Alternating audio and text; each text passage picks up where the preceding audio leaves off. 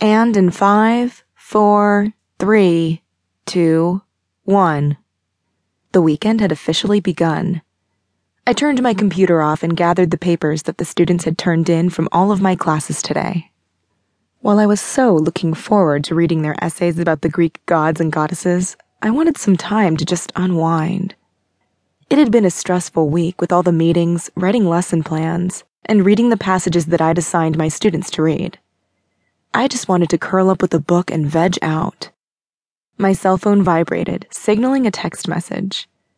I finished packing my laptop in my bag and shoved the folder with the essays into the other pocket before I picked it up. Dinner tonight? We got plans to make. I grinned as I texted back. Definitely. At our usual spot? Of course. Where else? All of a sudden, the tiredness of the day was gone, and I headed from my office to my car. I was going out tonight.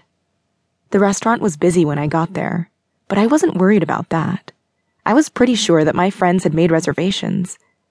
I stopped at the podium and a handsome young Latino man smiled at me. Good evening. Welcome to Lupita's. How many are in your party? He said,